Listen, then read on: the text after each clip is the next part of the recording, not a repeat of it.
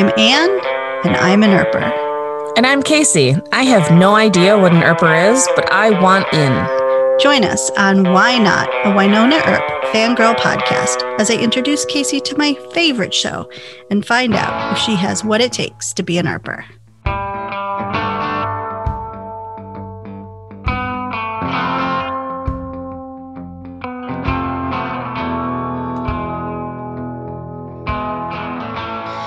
Hi, and welcome back to Why Not, a Wynonna Earp fangirl podcast. Hey, Casey. Hey, Anne. How you doing? I'm doing all right. How are you doing? Good. How was this episode for you? This was emotional, and I didn't like it. I'm ready to go on to better, bigger, and more exciting things that don't include doll stuff. More exciting things. Why, what wasn't exciting? I didn't want to cry anymore. I'm done with crying about dolls. Oh, what if you just have to cry about other things? For real?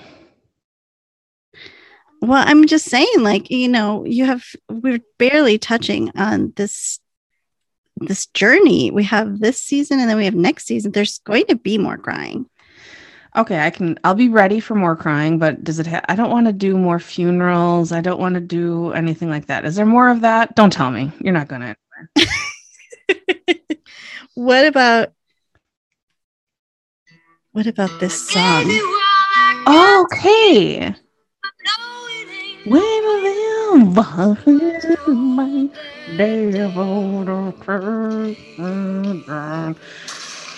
I was wondering if I had noticed that and it was the first time it was played or if it had been played before and I blocked it out somehow. So is it the first time it was played? Yeah, it was the first time it was played. Who was it? It's Jill Andrews still, but she was asked to record a sad, melancholy. Oh, I was wondering this episode, and it's actually a really good story that we tell on This Earper Life, the podcast, in our music episode. Oh, so you can't give us even a little idea? Well, I can give you the idea, but basically it was Emily Andras' idea, and she said in her evil way, what if we have Jill re-record it and we make it sad? Oh. Well, we're not going to hear it. So she's the one. It's the only time that we're going to hear it? No, it'll come back. That's a spoiler. You're very welcome. It's a good story. It was recorded. They asked Jill to re-record it. In this melancholy way, and she had like less than 24 hours to do it, and she did it and delivered this amazing song. Nice. Yeah. Did it hit you in the feels? It did.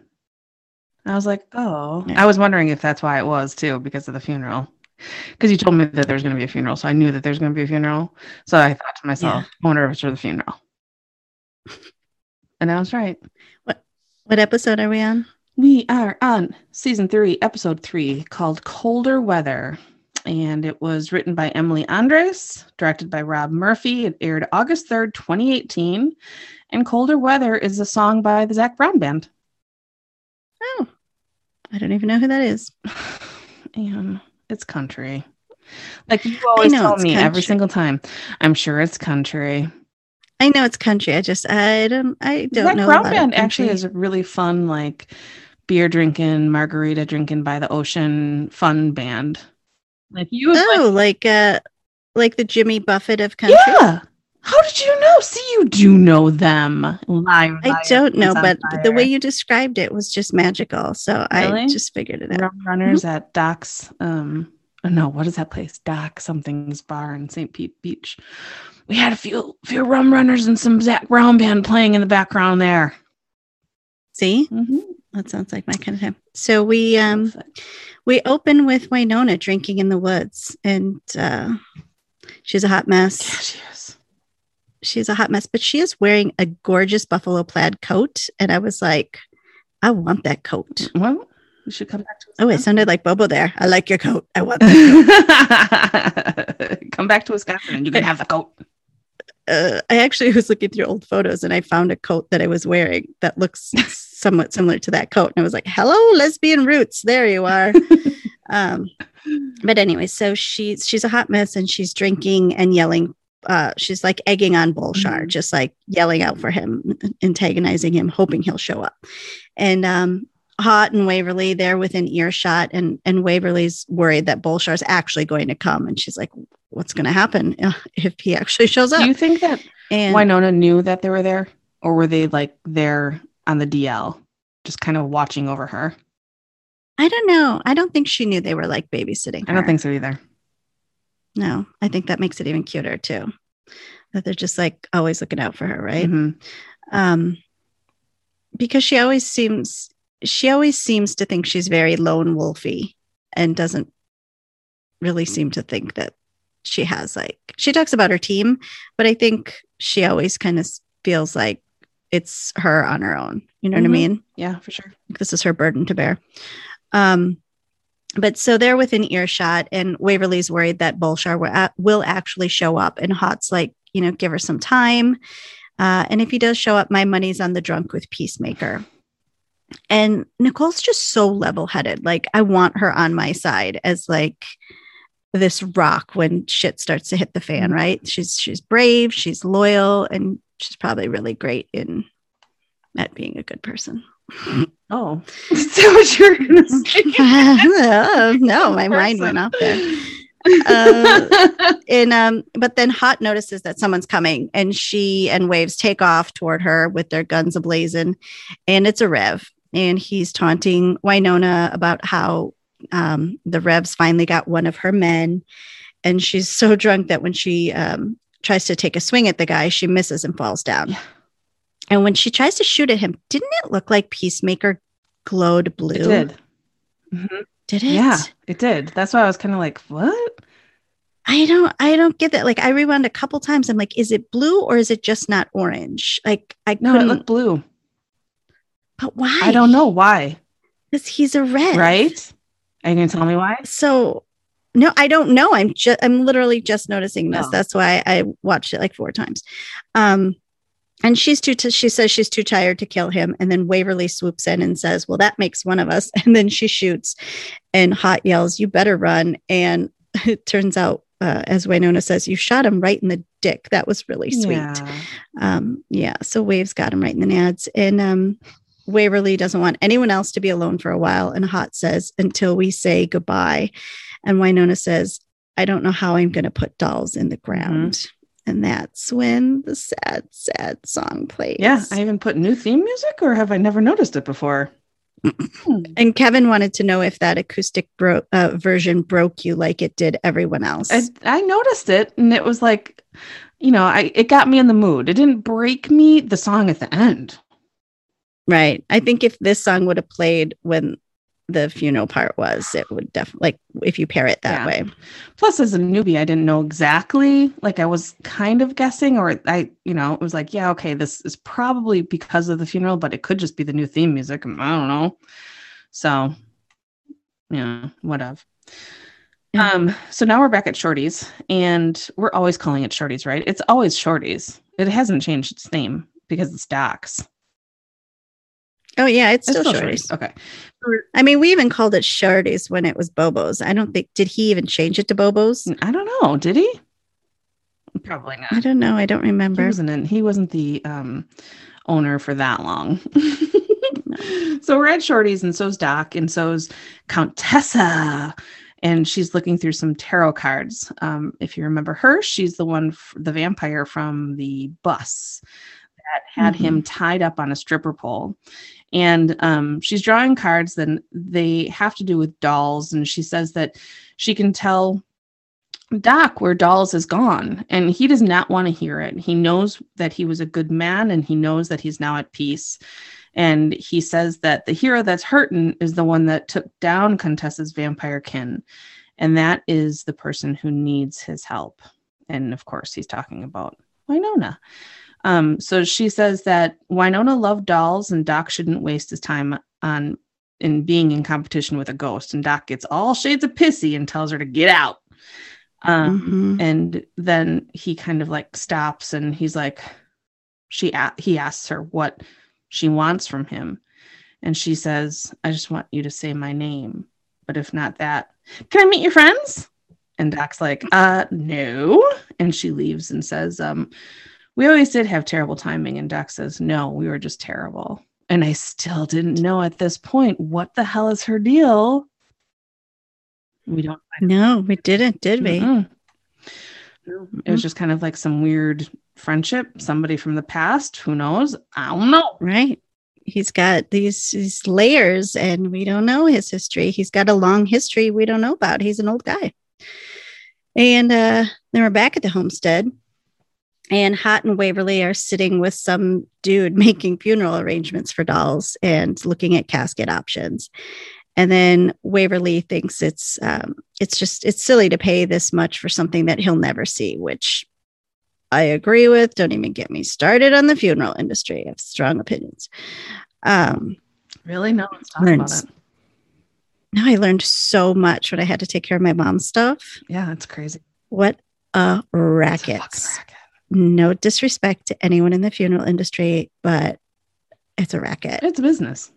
You know, you don't want to think about it as a business because it's like humanitarian, but it's not. It's a business. Yeah. And well, you probably knew this, but did you know you can cut out the middleman and go straight to cremation? Yes, not a lot of people know that. Yeah. I do my research, right? But yeah, you don't have to go through a funeral home. You can go like straight to cremation. Mm-hmm. Crazy. There you go, everybody. The things you learn on this podcast is educational and uplifting. And it's so uplifting. It's a feel good show. Is. Let's talk more about the cremation process.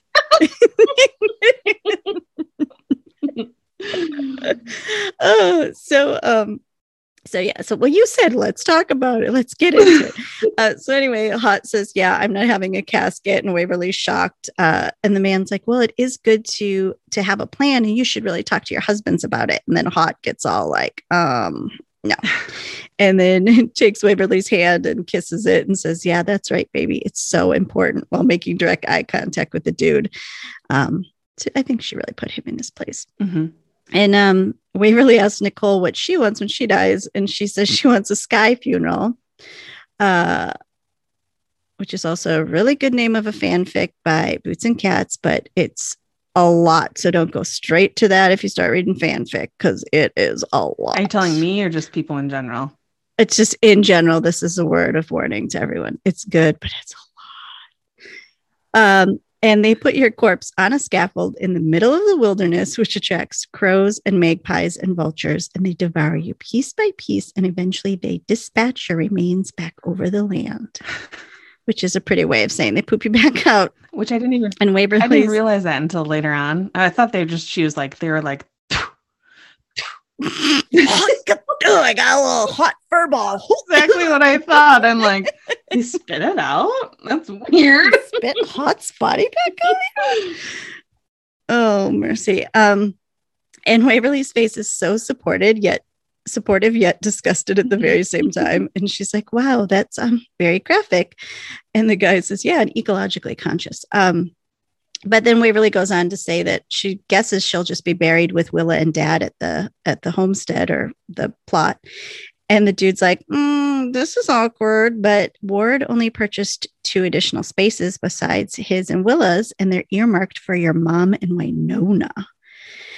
And then Wynonna walks in and sees like all the pamphlets and brochures, and she's like, yeah, I can't do this. And then Waverly chases after her and is saying like, they're saying that they have no idea what Dolls would have wanted. Waverly says, well, you were his best friend and these decisions are important. And Wynonna's like, well, he's dead. So, we have plenty of time to figure it out, which, yeah, he's not going anywhere, right? Didn't you think, though, like when she said, well, you were his best friend, Wynonna was like, ouch, like, that's it. That's all I was his freaking best friend. Screw you. Did you get that? No, I didn't. Oh. Never mind. You did? Yeah, I sure did. I, in fact, wrote several sentences about it. But let's go on then. No, it's fine. It's fine. We're fine. So now we're in the middle of nowhere, or it seems to be, but I'm going to guess we're somewhere near the homestead because it didn't take very long for her to get there. Though there is no time. What? Cut that out. What were you trying to say? It didn't take very long for her to get there. Who the fuck do I know? I don't know if it took her long to get there. It's TV. Oh, God. What is my problem? It was just like 2 seconds. Boom. Shake hyper drove it up that hill. So anyway, Wynonna is out in the back of somewhere shooting cans. No, wait, got that. I just hope she's in a snowy field. Oh, good. Okay, thank you. She's probably on the homestead somewhere, but I don't know where the fuck she is. Okay, so... undisclosed location. Okay, so Wynonna's back in the middle of a snow where she's drinking and shooting some cans, and then Doc walks up to her and makes a comment about her footing and how she's like hitting her left foot or something like that, or sticking her left foot, and she said, oh, she just happened to step in a frozen cow patty and now she's stuck. And she knows she has to face the facts that, you know, she's done this all before with Daddy and Shorty and Willa twice. But this one, right, I forgot about that. This one really sucks, and she still's not understanding what happened out there. And Doc said that he died to save them. And Wynonna goes in for this big, comfy hug. I just noticed that it was like this squishy hug. It was so. I just was like, oh, that would be the best hug. And Doc mentions that he goes, sometimes you get, and sometimes you get got. Which sure had really. He says, oh, love. And he's like all teary-eyed. He's just so sweet. Yeah. And then he goes on about how he starts telling a story about back in his day. And then Wynonna like does a hard eye roll. And she's like, oh, God, not this again, you know, kind of a thing. Right. Not your old-timey stories again. Haven't I suffered enough? And then he went on to say something about how gunslingers that died with their boots on were buried on Boot Hill. And then he goes on to tell a story about a guy in a cactus. And then something about other things about how what they did for people who died, and something. And then Wynonna like kind of put a kibosh on that moment by saying, we have to get Bulshar. And Doc mentions that they need to do right by Dolls first. And Wynonna says that Dolls was from Arizona. Did you know that? But he chose his family, and we're his family, the poor assholes. Mm-hmm. So, or the poor asshole, not assholes. And then they go in for more comfy hugs, which is the sweetest, I think. But it's obvious now that Wynonna is doing everything she can to not talk about the funeral, not figure out what's going to happen, not make any plans, just kind of avoid it in her own way. Right. She'd rather just fight and drink. And they're like, you know what? We can put a pause on hunting Bulshar. It's all about Dolls right now. Yep, exactly. And then we see a quick scene where a bus pulls over and we see a mystery hand. We don't know what that's about. Right. Another fucking bus. Like, come on. Jesus. Like more vampires. Right. What's happening? And the bus stop was hilarious. It was like a park bench in the middle of a snow road. Right. You just pull the thing and like they'll pull over anywhere. That was so bizarre. Like it's just a bus stop sign and a park bench right in the middle of the plowed road.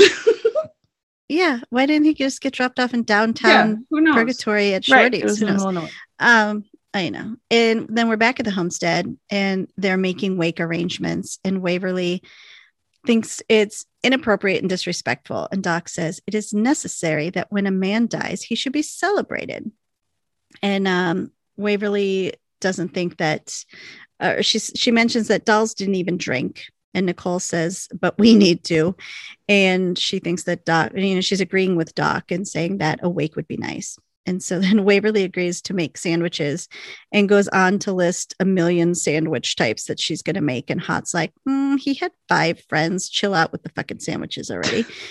I mean, not in so many words. And then Waverly just gets the inappropriate giggles, which somehow is the way some people cope, which... I won't mention any names. But. Damn. And then Doc says, now who's inappropriate? I mean, it was okay. Got the inappropriate giggles. It was like more than inappropriate giggles, though. It was like this weird, like wiggly, giggly.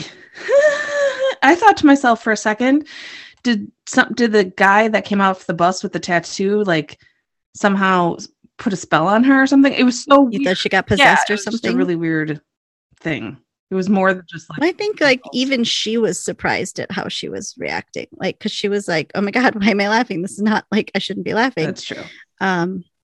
But also like the last time somebody died, she was little, right? Like she doesn't know how she reacts to grief at this point in her life. So it's just kind of surprising her. And she's like, oh, yeah, maybe she apologizes and says, oh, maybe I should be more like you, rigid and unfeeling, when our friend's in the morgue and the big dead guy who killed him is still out there. And then Doc like knocks a glass off the table and shocks everyone. And he's like, is that enough feeling for you?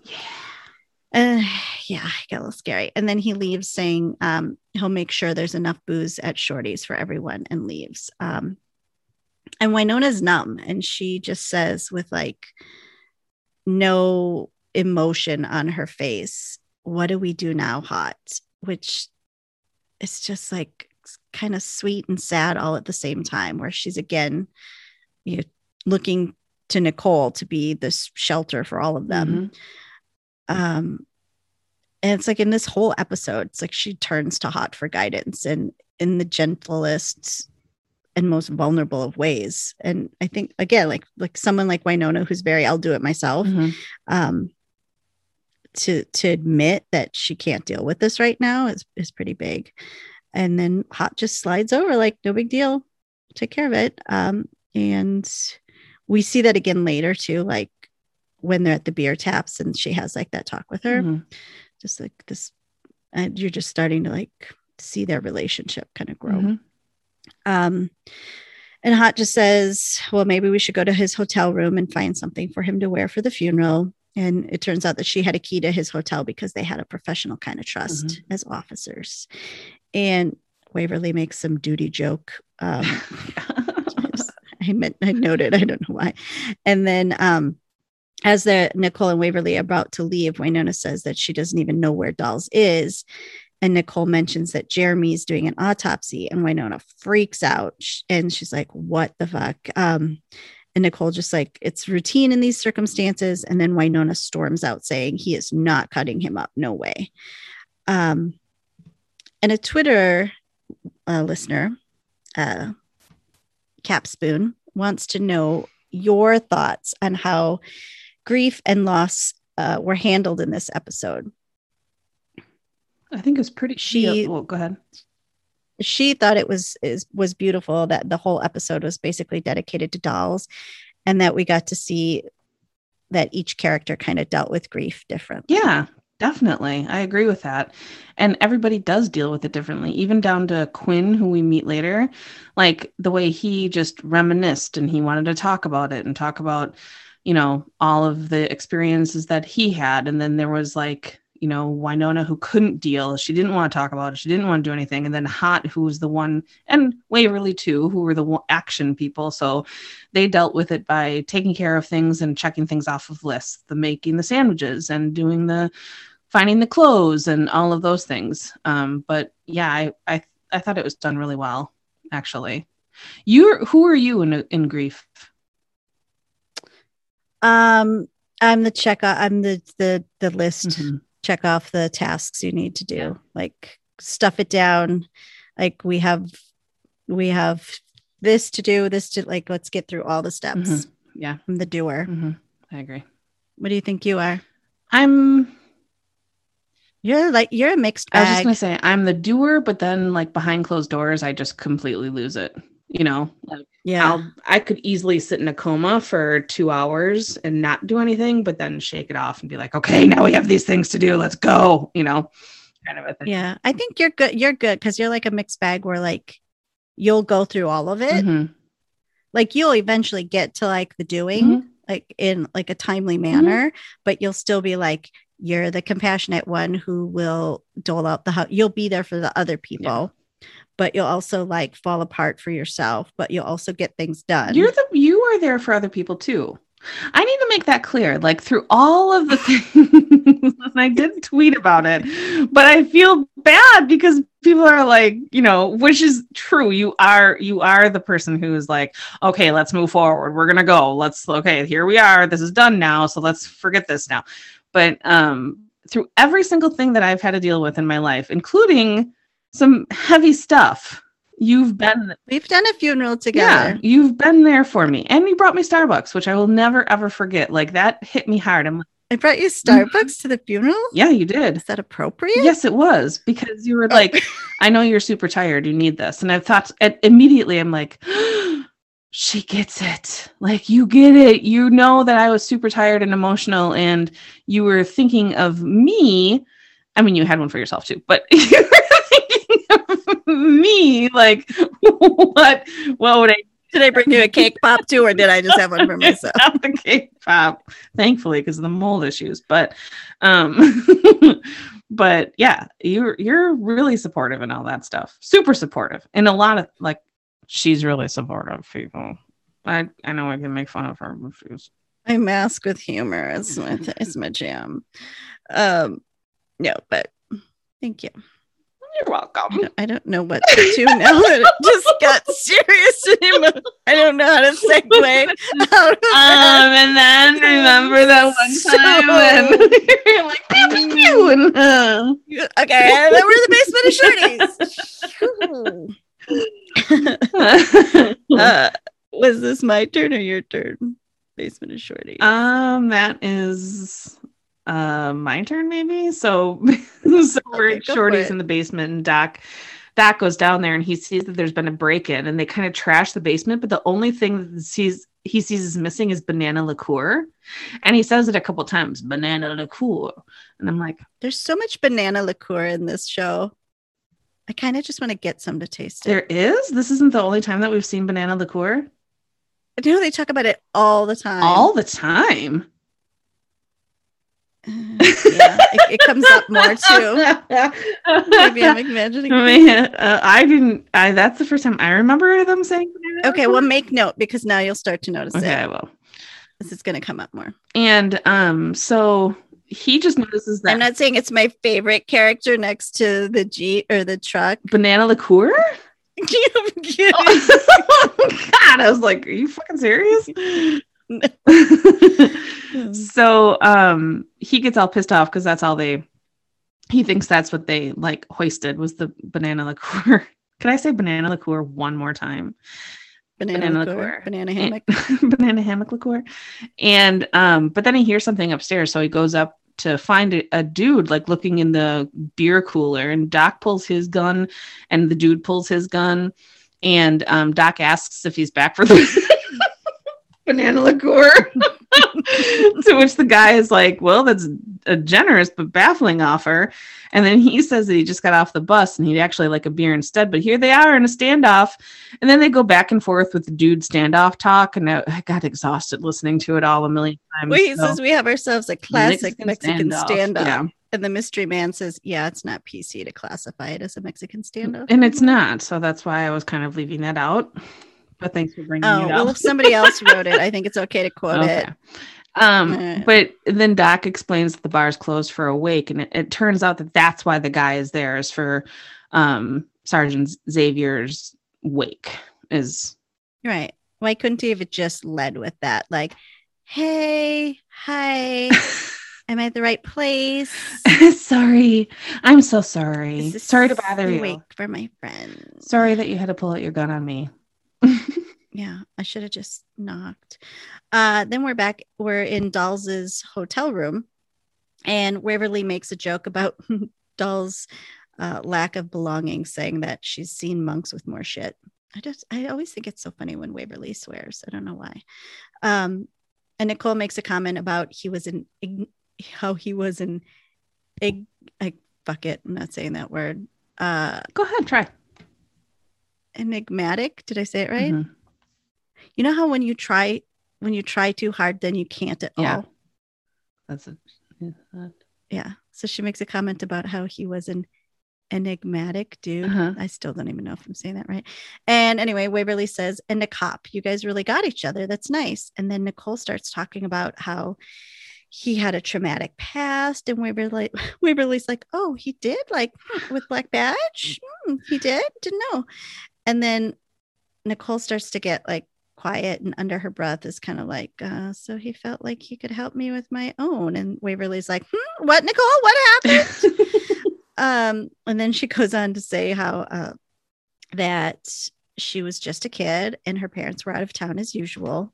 And they said that she could go to a music festival with her aunt and uncle. And then Waverly starts to piece it together, saying like, oh, you mean here in the Ghost River Triangle? And then Nicole sits down on the bed and goes on to say that there was an attack by a man in leather and there was so much screaming and so much blood. And then Waverly says, the demon at the cliff, bondage, Bob, which is what I screwed up last week on. You did say bondage, Bob, but I didn't do it. It's fine.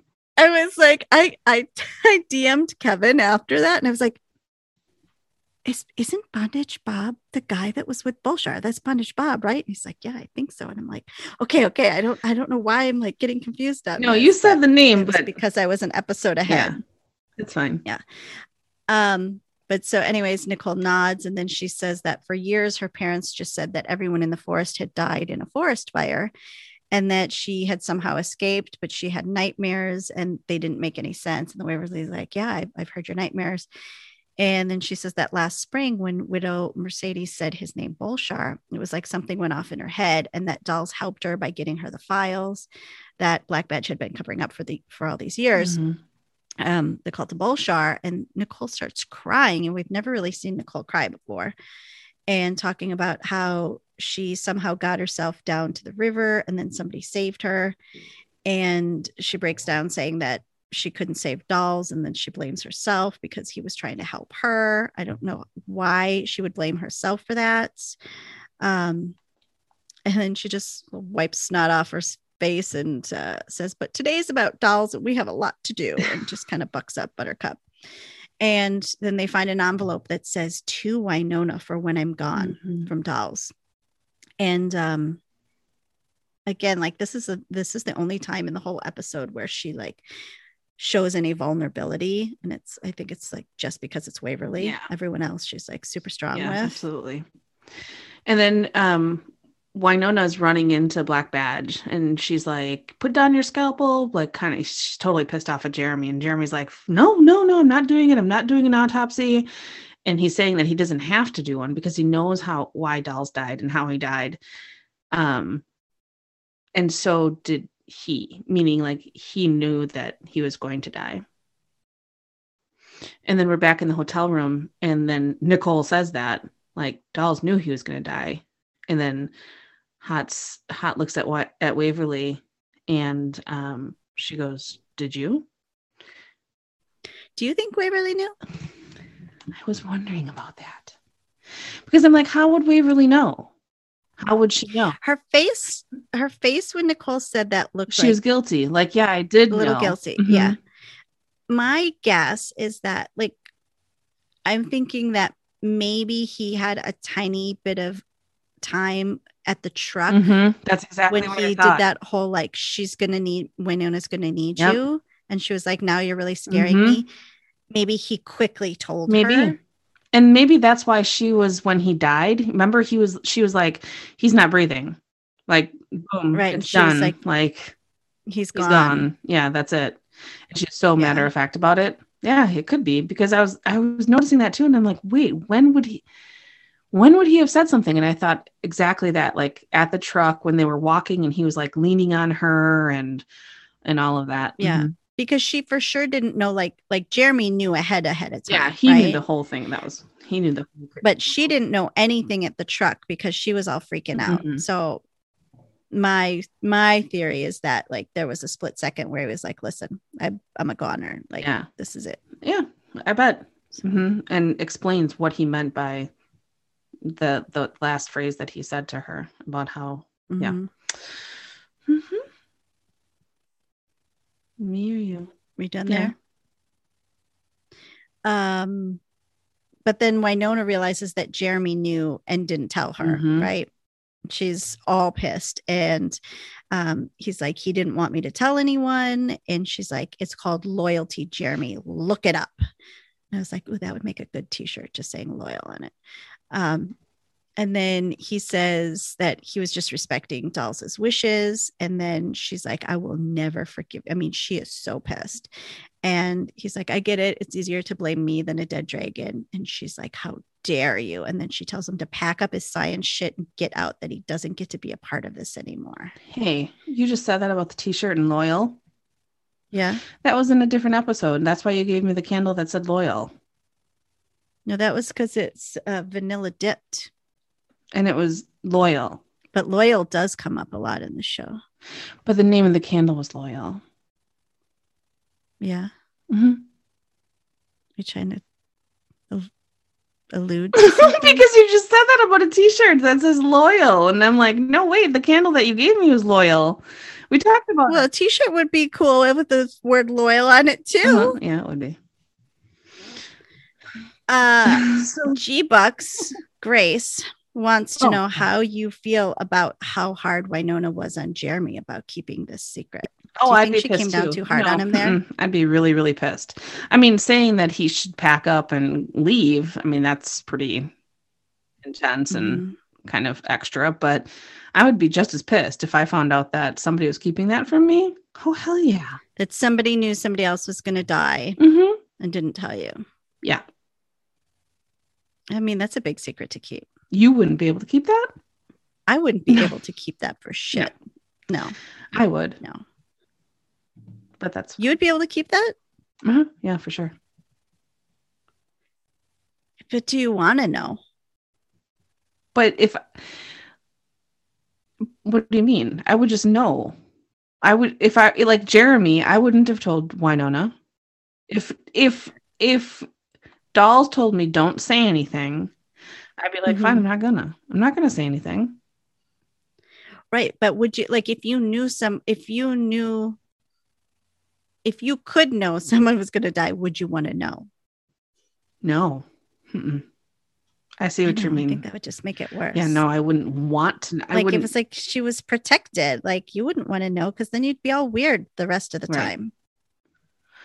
Yeah. So now we're at Shorty's, and the bus dude that we now know is named Quinn and Doc are BFFs, and the dude has Christmas lights tied around his wrists, and Wynonna comes in and asks Doc if he knew that Dolls knew he was dying, and Quinn pipes in and says that of course he knew he was dying. His body couldn't take it anymore. He's lucky that he lasted as long as he did, and it was probably by sheer will. He never saw anyone eat so much kale by choice, which is funny because then we think about back in the truck when he was eating a cheeseburger. Good one. So he was probably like, fuck it, I don't care anymore. I'm gonna eat a cheeseburger. He's like, what's the point? I'm gonna die anywhere. It doesn't matter how much friggin' kale I stuffed in my throat. Yeah, because he said sometimes you just need a cheeseburger. Gosh, I've never even put to it for real that she was so weirded out by his cheeseburger. I did. Yeah, I just did that. You did that. I'm really proud of you. Thanks. That's like next level Earping. Thanks. You're welcome. Anyway, so Quinn said that there was no way to save him. And then that it was, except unless they had the Black Badge serum. And then he kind of wondered if anybody had any that was left. Yeah, he's like, nobody has it. And nobody said anything.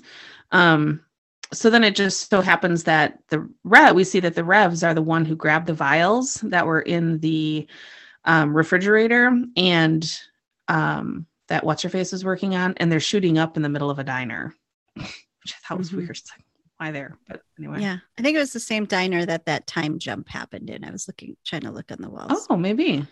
I'm just assuming. There's probably not a ton of dimers. Diners. Easy to talk. They were in Shorty's. And Wynonna's talking to Quinn, and she's skeptical of him, right? Like, she's like, how did you find us? What are you doing here? And he talks about how somebody posted an ad in the back of Guns and Glory magazine, and they think it was Jeremy after Dolls died, as a request by Dolls, and like instructions that he left. And it was in code and something the squadron would use to let each other know about funerals without without Black Badge showing up. and that most of the squadron are now dead. And he goes on, like, this is where we start to learn more about like what BBD has done with experimenting on them. Right. Mm-hmm. And he says that they would mix their genes with demon God knows what to turn them into super soldiers. And they didn't do it to Quinn because he was the wrong blood type. And that's why he's still alive. And Dolls resisted BBD's modifications as much as he could. And he broke out of their facility 6 times in 3 months. And Wynonna asks why, you know, if Dolls knew he was dying, why wouldn't he go to a doctor or contact BBD? And Quinn says, maybe he stuck around for you. And then Doc agrees that's why he stuck around for so long. And then Wynonna's like, all right, fine, you can stay for the wake, but you better not try any funny business or she will fuck shit up. And he insists that he's there just to pay his respects. And then she cuts him free, but tells Doc to really watch him. And Doc's like, all right, he pulls his guns out. Yeah. And then we're back in the hotel with Waverly and Haught, and they're trying to figure out how to get the envelope to Wynonna. And Waverly's kind of like up in arms because, and Haught questions her, and she says, I'm sorry, it's taken me more than 10 minutes to digest what happened. And she makes a comment that she thought that Haught was normal. And then goes on to say that it's not a coincidence that she's back in the Black River Triangle.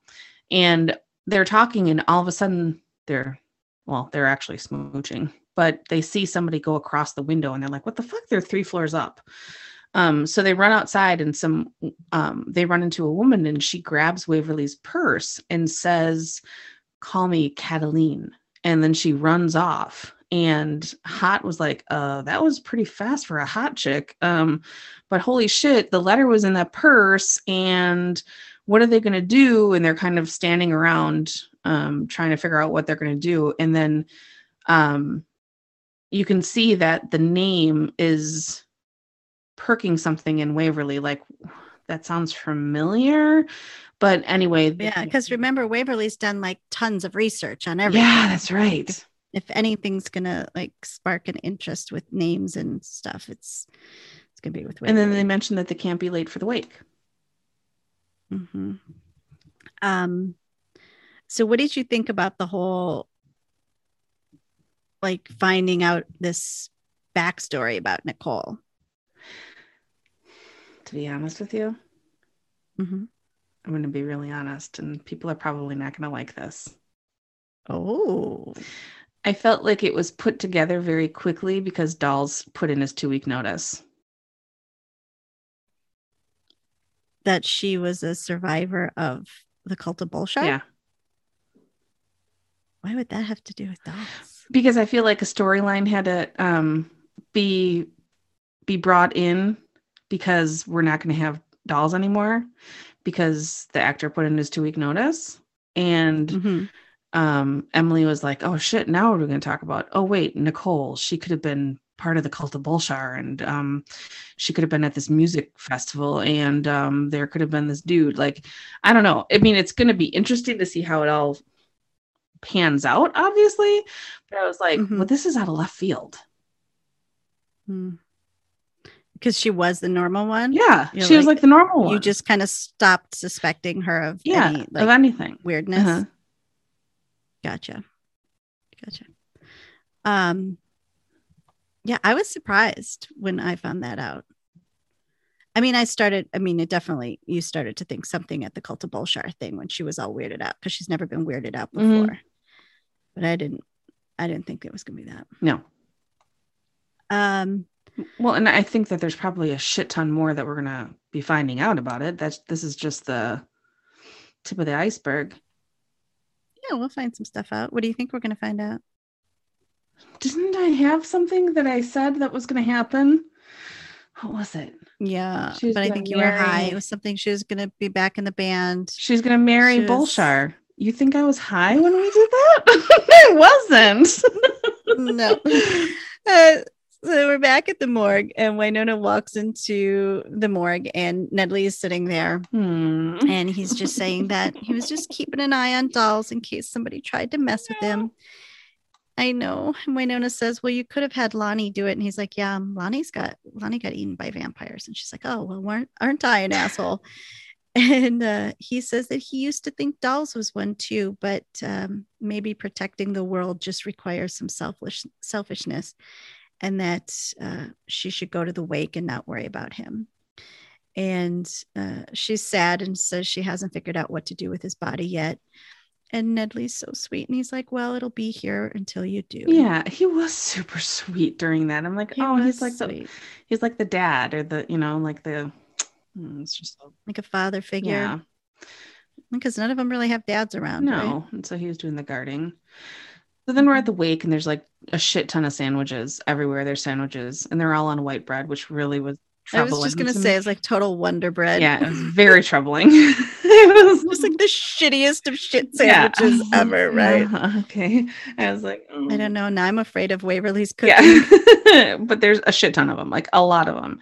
And we see everybody talking and laughing and telling stories and, you know, holding one another and really connecting emotionally and over this during this wake. And Waverly corners Doc and she quotes some Kendrick Lamar. And then Doc confesses that the last conversation that he had was with Dolls was that he said that they were destined for hell. And Waverly's like, what the fuck? Why would you do that? And was kind of like, okay, anyway, so I'm really, really sorry about that, but I need your help. So no, but like Doc is all like sad about this hell thing and she's like partially listening to him and then she's like yeah I'm so sorry that happened, but I kind of need your help. Yeah. And she's like, here now. And Dolls she explains that Dolls left a letter for Wynonna and a sneaky but yes okay fine a total smoke show with the perfect purple pouts snatched it and disappeared. And she called herself Kataline. And Dolls is like, yeah, all right, I know who that is, but let's keep it on the lowdown. And they kind of sneak out the bar. And then meanwhile, Wynonna and Quinn are talking about the guys that have passed before Dolls and how he's affected by it all. And how he has to, he has tried to leave the Black Badge behind, but says that, you know, the truth is that Black Badge has invested a lot in them, and he thinks that they're actually going to come back for what's left of Dolls. And that's why the rest of his friends that have passed before, all of their graves are unmarked. Right. And then in the basement of Shorty's, Nicole's walking down the stairs looking for some vodka, as she says. Yeah. And looking for more vodka. And she sees Jeremy, and she's like, what are you doing down here? You don't have to stay down here alone, that he gets to say goodbye too. And Jeremy's like, what happened down here? And Nicole's like, well, Doc said some rummy's probably broken here. But then she makes this weird statement about how the timing he says the timing seems suspicious. And she's like, well, last Halloween, I saw over 20 black cats and I swear all of them were wearing bow ties. So like, was it supposed to be really Halloween weird. When this, like she says last Halloween. So was it supposed to be Halloween then? I don't know, but it was a weird statement. I didn't even write it down because I was like, I don't even know what the fuck that means. And then Jeremy freaks out because he realizes that all of Rosita's rejected serums are gone. And then we hear a commotion upstairs and it's the Revs coming in and they're all hopped up on lizard juice. And, they want the Earp air, and then they're like, screw it, we want everybody. Big fight breaks out and cranked up Revs versus Earp Haught and then and company. And then they drag Jeremy across the bar and they hit his head on the cash register and it dings and then it opens. And then Wynonna shoots a Rev and says, no sale. And then she picks up the phone, and in the middle of reloading her gun, apparently it was Doc and Waverly that she was calling, or Doc rather, because then we jump to a car with Doc and Waverly in it, and Doc sees who's calling and he just tosses it to Waverly like, you deal with her. And she's got a little. Didn't you think it was funny though that it was a corded rotary dial phone? I know, where was her cell phone? And it was red. I was like, is this like the bat line, like the president? Yeah. Is she calling to nuke something, like, with this phone? And yeah, it was like one ringy dingy. And So anyway, Waverly gets a little panicky look on her face, and she's like, hi. And Wynonna's like, yeah, where the hell are you? And why'd you answer Doc's phone? And then Waverly, with no filters, like, well, he shoved it at me when he saw that it was you. And then she says that they had to run an errand, and Wynonna's not buying it. She's like in the middle of a wake, and Waverly gets all squeaky voiced, and she's like, yeah, we'll be back in 2 shakes. And then we see, one Rev is going after Haught and says, hey, Officer Firecrotch. And then she's like, oh, it's demon blown off balls. And then Wynonna's like, well, we got some Revs who got into Dolls as lizard drugs, but you take your time, and then hangs up on them. So that was just like a silly like call. Yeah, it was a silly like call. We're shooting, we're fighting demons, but like, let me call you and get all quippy. I'd have been like, get your ass over here. Like, whatever the fuck you're doing right now is not important. Get back here. We need some backup. And they're actually, but Waverly and Doc are actually over at Mercedes's old house is where they're at. So they just kind of, we just kind of see that they're there. And then we're back at Shorty's, and Wynonna lets it spill that they replicated the drugs for Dolls so he wouldn't have to depend on Black Badge to live, and that Jeremy is the one who did it. And Quinn knows Jeremy, and he says that he's a Black Badge scientist. What the hell is he doing here? You know, kind of a thing. And Wynonna says that he's effing with her ass and keeping Dolls alive. Fucking with her shit. Is that what that means? I'm assuming. Why didn't she just say fucking with her shit?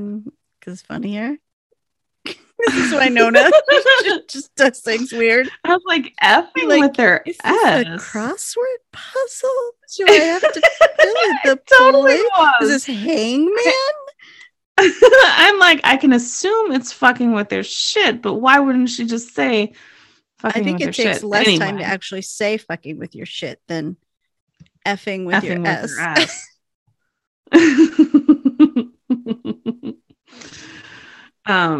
But then, so we're at Mercedes' house again, and it turns out that Kataline is Doc's wife. Did you see that coming? What the fuck? No, I didn't. And Doc and Waverly go into the house, and their Kataline is. But she's like, does anyone around here not have a secret wife? Oh, yeah, that's right. She did say that. And she's doing her tarot cards, and Waverly introduces herself, and she's pissed that it took something of Dolls, that she took something of Dolls, and she wants it back. So Contessa is reading her cards and calls her out, saying that she lacks long-term vision.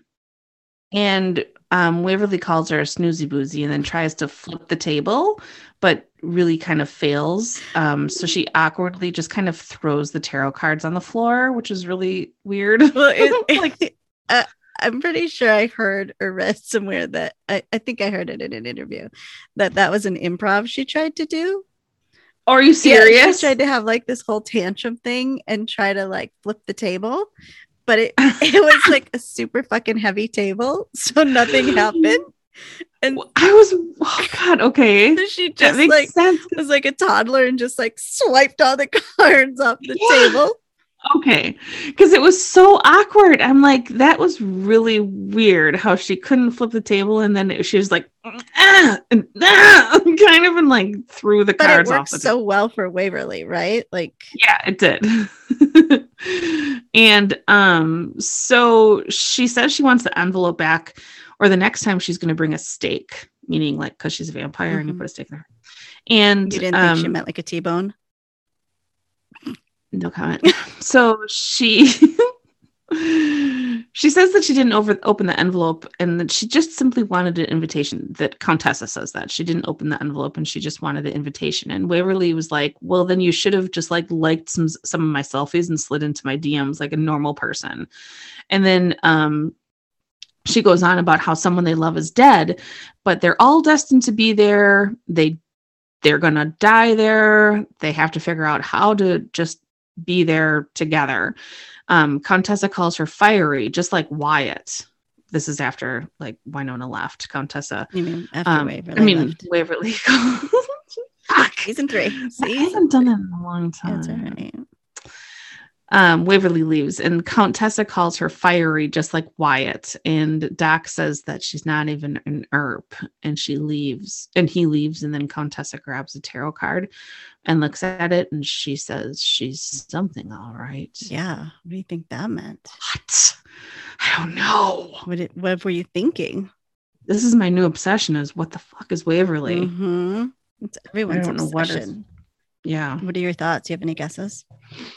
I have no idea. I love it. No, I'm just completely, I have no clue. Because I thought that she was Bobo's child, right. But we know now that that's not the gig. So now I have no idea. Yep. We're back at Shorty's. And Haught's pouring a beer, and Wynonna comes out of nowhere, sits down and grabs it. And Haught's like, that's not for you. And neither is this wake. And Wynonna's like, oh, we're going to do this? You're really going to do this right now? And Haught's like, tough love. Yeah, tough love you back to your senses. Yeah, it feels like about that time. And she goes on to say that they all loved dolls, and that Wynonna doesn't get a monopoly over the grief that they all feel. And then she reaches out and grabs Wynonna's hand. Yeah. And Wynonna's all sad and sorry, and actually says sorry. And Haught tells her that she says you don't have to be Earp. And I love when she calls her Earp. And she knows that she'd rather be angry than what she's currently feeling.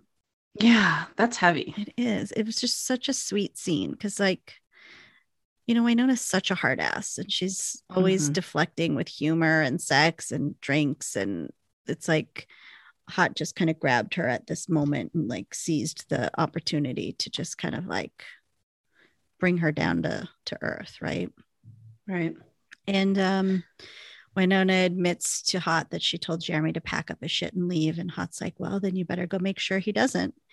And then she goes to leave, but then she grabs the beer before she does. Yeah, she grabs the beer, and then she's walking into the Black Badge headquarters, well, there in Purgatory, and Wynonna walks in, and she hears Jeremy screaming, and Quinn is stapling his legs, and he says it's his good stapler, so he's kind of pissed about that. But Quinn is wanting the drugs, and that he also is saying that he doesn't trust Jeremy because he is what is left of the Black Badge, and he's blaming Jeremy for what he did to Dolls and to the rest of them because he was a scientist for Black Badge, right. And he just sees him as the man, and like he's just as bad as everybody else. Right. And Quinn says that he's going to take Jeremy's bootleg drugs and storm the Black Badge headquarters because he wants to do right by the people that he hurt. And Wynonna's like, the people that you hurt? And he says that he's actually the one who would go get Dolls when he ran away and he'd bring him back. So he's feeling pretty darn guilty about that. So Wynonna decides to put down her beer and her gun, and she starts listing off names, and that she lied when she said that she didn't torture herself by the names, and that they all have a trail of ghosts. But going to Kamikaze, the headquarters, isn't going to bring them back no matter what they do. Wynonna talks Quinn into putting down his gun and to spare Jeremy. Yeah. And that moment where she starts naming off, like, her victims, right? It's just like Levi, Shorty, and Fish, and it's like, how many has she had to kill, and the weight of all that? And if you know, if she were to physically tally them up like hash marks on a wall, they'd like just really start piling up. And for her to have like that moment, I did like a good like hostage negotiation there. It was good. Yeah. And I think too, it's like, you think that, oh, well, she's shooting revs. Like that's her job, right? Like they're going there. It's not like she's shooting humans. Right. But then she has some. Still, she is, you know, and she, some of them like Levi, she was getting to know. So, right. Just bad circumstances. Right. Exactly. It was, so it is affecting her. And I think it's starting to really badly. Yeah, starting to wear on her. And then we're at the edge of town, and we see Quinn and Wynonna waiting for the bus again. And she says, if you want to make things up to her, like if you want to make things up to everybody, you can go find out if there's anything left of Black Badge and destroy the blood contracts that the team had to sign. And then she threatens that if he comes back for any other reason, she'll arrange it so that his hand tattoo ends up so far up his ass. I don't know, something or other. And then she gives him Dolls' dog tags to add to his growing collection of dead friend dog tags. Which was the end. That's it. There's no more after that. Yeah. He's the last dog tag. Quite a collection. Because he needs to be with his friends. Mm-hmm. And then, though, you have to remember that Quinn tells Wynonna, don't let his fire go to waste. Yes. So then Wynonna goes in to see Jeremy at the morgue, and she says that they can't allow Dolls' body to become currency, and that there's really only one option. There only has been one option, mm-hmm. and they haven't cremated, which isn't funny. Why are you laughing? Oh, it's sick. You have the sickness too now. So then you see Wynonna bringing up his cremations in a box, and they gather around the plot of, and it's marked, which surprised me because it was a after quick turnaround time for the gravestone. Well, oh my God, no, that's not what. You're pulling the thread. They're like, you know how long it takes to get a gravestone etched? I mean, I did think about that, but what I was really thinking about was because of what Quinn said about not having the gravestones or grave sites marked. Yeah, but I guess if he's cremated, like nothing's, they're not going to get anything out of it. You know what I mean? Yeah, I suppose. Yeah. So she sets the cremains in the gravesite, and then each of them put something into the grave that reminds them of Dolls. So Waverly puts a scarf, and Haught put his badge, and Doc puts some whiskey, and Jeremy had his coffee cup, and then Wynonna puts her necklace over the headstone. Mm-hmm. And did the headstone say he died with his boots on? I don't remember. Oh, because the closed captions were in the way, and I swear it said he died with his boots on. But if somebody could clarify, I have the video right here. Let me just see.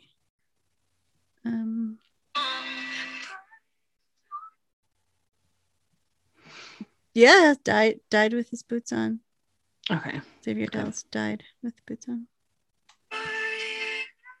And that song. Yeah, I like that song a lot. Ugh, Andrea Higgins. So evil, evil woman. It's genius. Yeah, she puts the necklace on, and there's hugging and crying. And then Doc shovels the dirt on the grave. Were you crying then? Yeah, I was crying. Was this sadder than the actual death, or? No. But I was crying. And I wasn't expecting to cry because I was like held it all together through the whole thing, right, knowing full well that this was what's going to happen. Last minute. And then, yeah, I was like, okay, this is sad. I know. But I'm taking new Prozac, so it's harder to cry, which really is helping you get through the episodes. Great. Is this what the show's done to you? Oh my gosh. We can't record that. My life in general. We won't go into it. I made it to season 3, and then I had to go on Prozac. So I was surprised that I cried, but I did. She does it for the pod, everybody. Please buy us a drink so that we can afford Casey's Prozac medications, which she needs to get through the rest of this season and all of season 4. Anyway. And we're at the bonfire, and then we have one of those great Earp sister moments, right? Where Waverly and Wynonna are drinking by the fire. And Waverly says that they should do this more often, but Wynonna's like, what are you talking about? It's 20 degrees below zero. And Waverly asks if Wynonna's thought about what she wants when she dies, and that she realized that she doesn't have a spot on the Earp burial plot. And Wynonna says, neither of us are ending up here. Have you seen the view? And I guess it turns out it overlooks the old high school, and Wynonna doesn't want to be staring at the high school from her grave. And she says that, no, we'll both be buried on the homestead side by side. And then she jokes about, and don't ask if Nicole can come too. And then she says, you're my favorite person in the whole wide world, baby girl. Yeah. So sweet. And then once we've defeated Bulshar, you're stuck with me forever. And then Waverly hands her the note from Dolls. And it turns out it's a picture of the whole group. And Waverly's like, what do you think it means? And Wynonna says, it means keep fighting. Keep going, keep fighting. And then she says, fine, Nicole can be buried with us. And then it tells her how Nicole wants to be eaten by vultures and then pooped out again. And she's like, oh, okay, hardcore. And then there's also another photo, and it's the photo that Dolls had of Wynonna from her file in the beginning. Oh, is that where that came from? Yeah. I was wondering, but it looked worn, like he had it in his wallet. Oh, perhaps. I wouldn't doubt it. And then Allison from Twitter wants to know, she wants to keep it real light again. Bring in the comedy here, Allison. She wants to know where you and I would like our final resting places to be. Oh my God. And Allison, it sounds like maybe you're offering to take care of our arrangements for us. And it sounds like a legitimate offer. So I'm sure our families would love to, you know, take you up on that, and they wouldn't have to deal with it when it happens. But to answer your question, I prefer not to be put on display when I'm dead. And I do not want people staring at my dead body or choosing what I'm going to wear. And I don't want to be put in the ground. So I'm going to go with option B, which is cremation. And I want people to get drunk, like dirty, cry over me drunk. Messy crying, laughing is required with fun stories. Oh, God. And instead of shitty Waverly sandwiches, I think I want like sloppy joes and potato salad served and like a keg of beer. Real classy. That is real classy. And then, I don't know, just keep my ashes like in a box in the closet where I have all my dead pets. Cremains. Oh, thank you for clarifying. Yeah, they're not like stopped. I just like have this growing collection of ashes of all my dead pets. I, on the other hand, can talk about other people's death all day long. I can work in a funeral home, which I have several of them. I can do all of that. But when it comes to my own death, I go into a deep dive into a panic attack, and I don't want to talk about it. So moving on. That's where we're at. We're moving on. So then we're back at Mercedes' place. And Kataline is in front of a fire looking all sexy.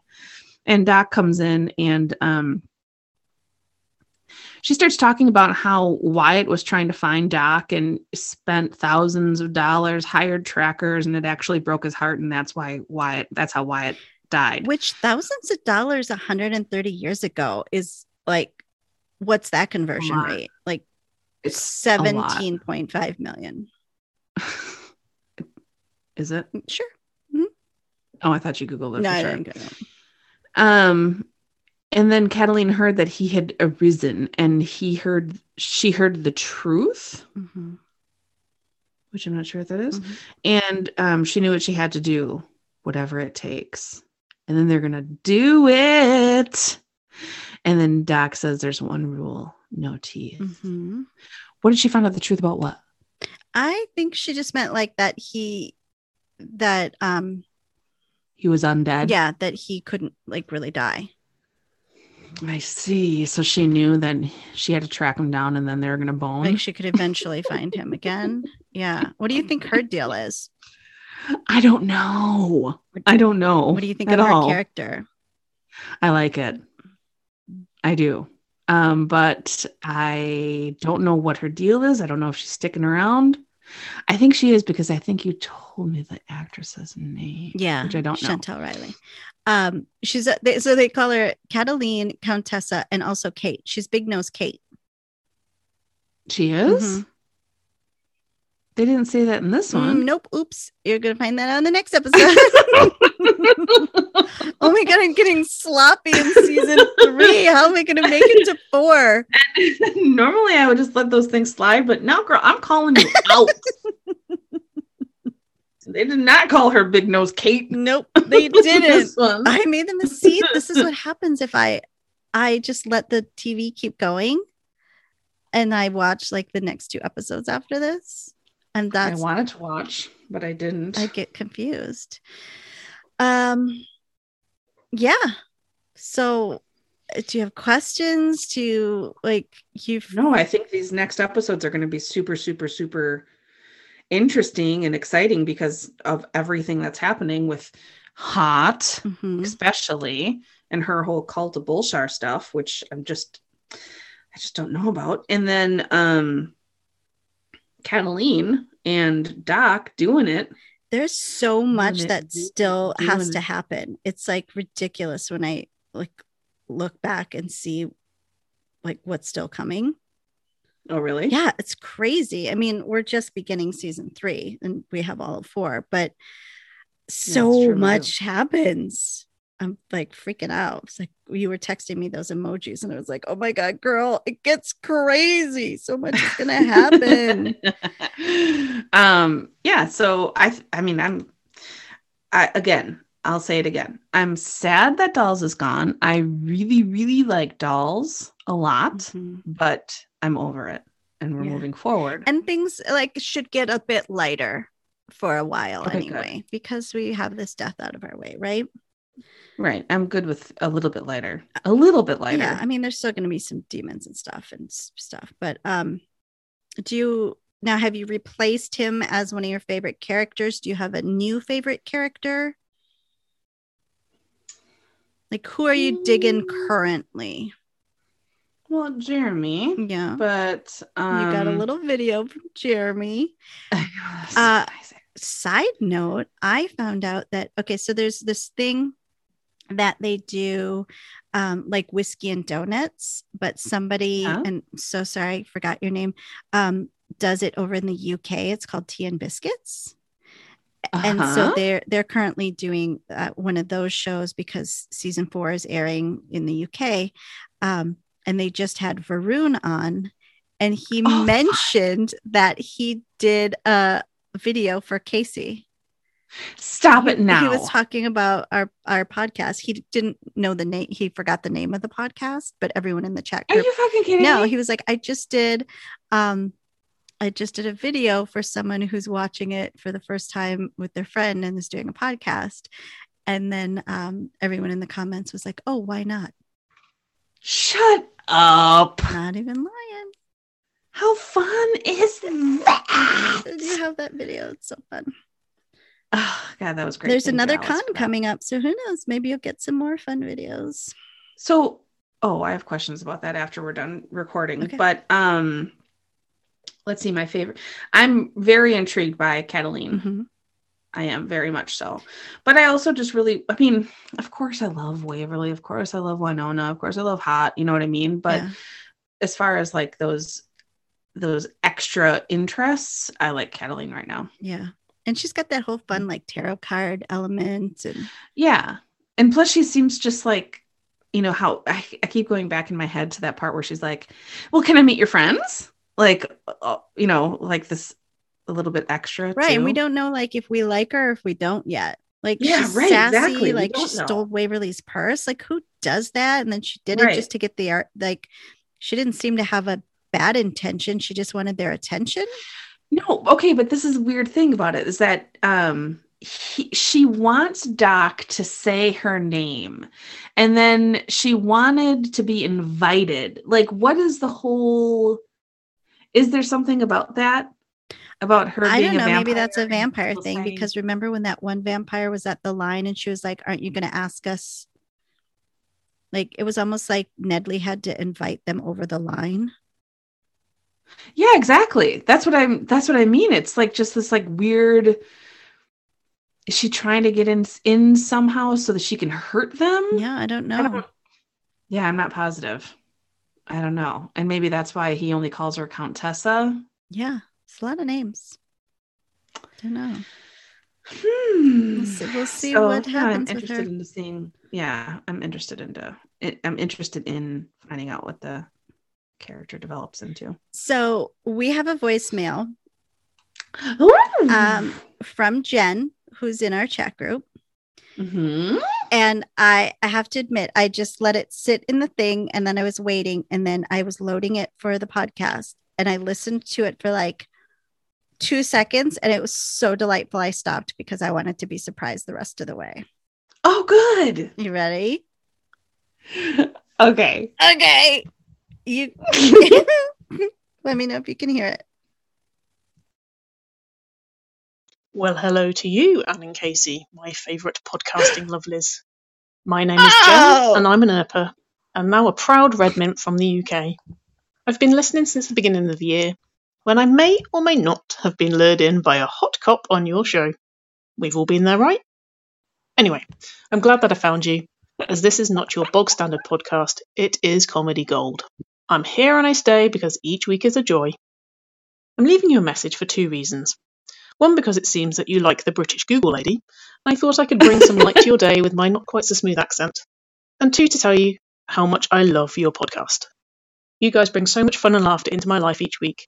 I've watched the show a lot, but your podcast gives me the chance to relive each glorious episode through your eyes, Casey.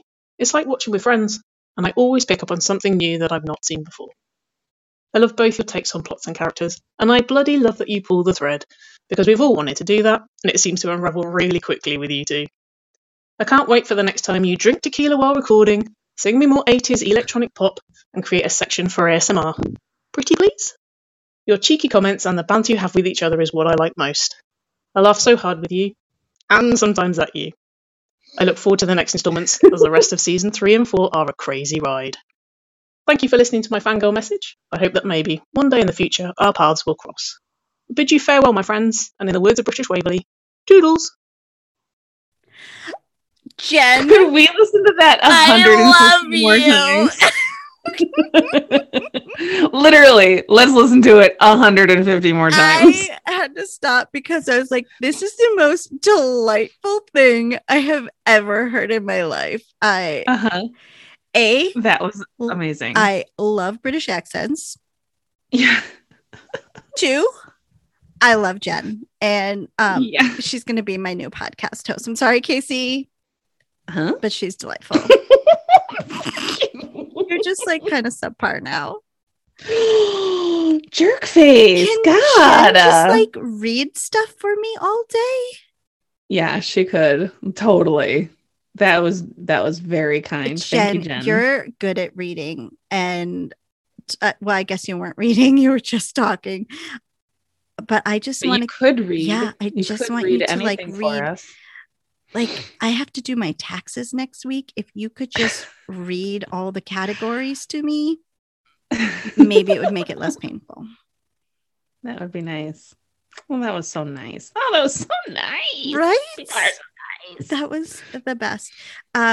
If you would like us to think you're the best, you could also leave us a voicemail by going to whynot.com. There's a little, well, if Jen could figure it out, you could figure it out. Not that I'm saying Jen isn't as bright as a bulb, but you can leave us a message there, and we'd love to play it on air. Or you can find us on Twitter at whynotp. Mm-hmm. Yeah, and if you want to buy us a coffee so that we can pay for Casey's Prozac, I mean, oh my God. All right, until next time. Bye. Bye. Oh, delightful was Jen. That was adorable. That was seriously. That was like the best voicemail I've ever heard.